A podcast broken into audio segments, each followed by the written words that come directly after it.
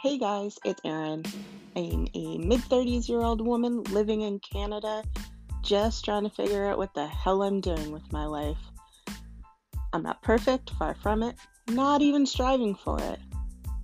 Too lazy to write in a journal, so maybe this is more like my online journal.